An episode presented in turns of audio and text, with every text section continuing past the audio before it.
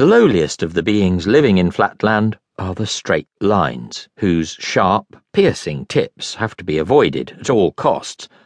One social level above them are the workers, long, narrow triangles, 11 inches on their main sides, beings of little education and dangerous if provoked, but usually docile enough to do what their betters tell them to. One level above them are the middle class professionals doctors, teachers, and other respectable fellows. They have the shape of squares, and the book's humble narrator is one of them. Another level up are the elite, who have yet more sides pentagons, hexagons, and the like.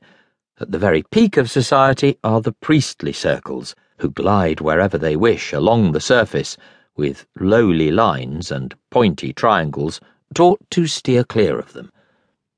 When the story begins, Mr. A Square is fairly content with this flat world, though he is troubled by a dream he once had of some strange other world, where all creatures lived on a single one dimensional line, existing like tiny trains, restricted forever to a single track.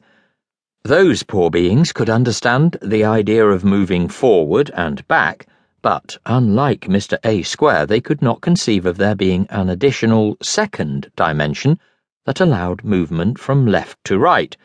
When Mr. A Square crossed into their line, they could see just fragments of him, as different points along his two dimensional body entered and then departed their one dimensional world.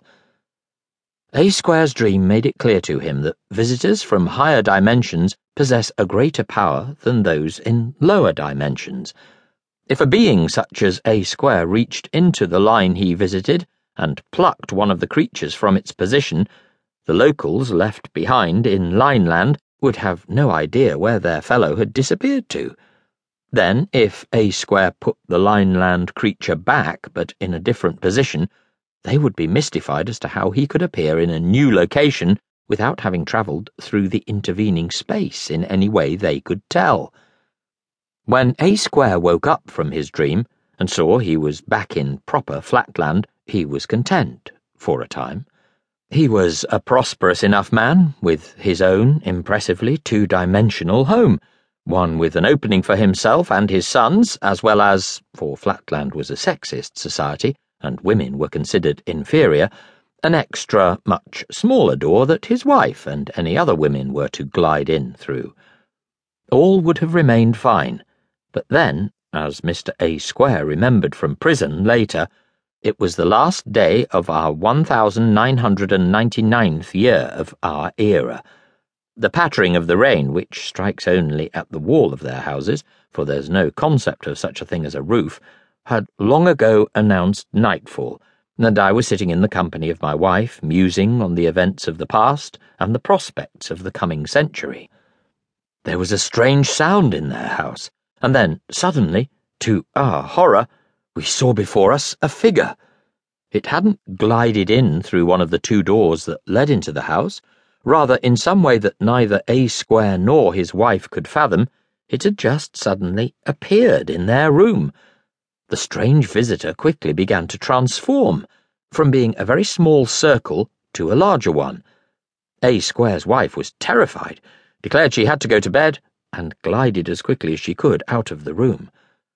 Mr. Square was left alone with the stranger.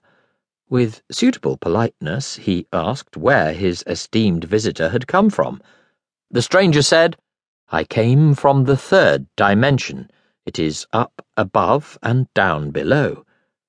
A Square was confused. Surely, he told the visitor, he must mean that he came from north or south, or possibly from left or right. But the visitor was insistent. I mean nothing of the kind. I mean a direction in which you cannot look. A Square thought this must be an attempt at a joke, but the visitor again was adamant. Sir, listen to me. You are living on a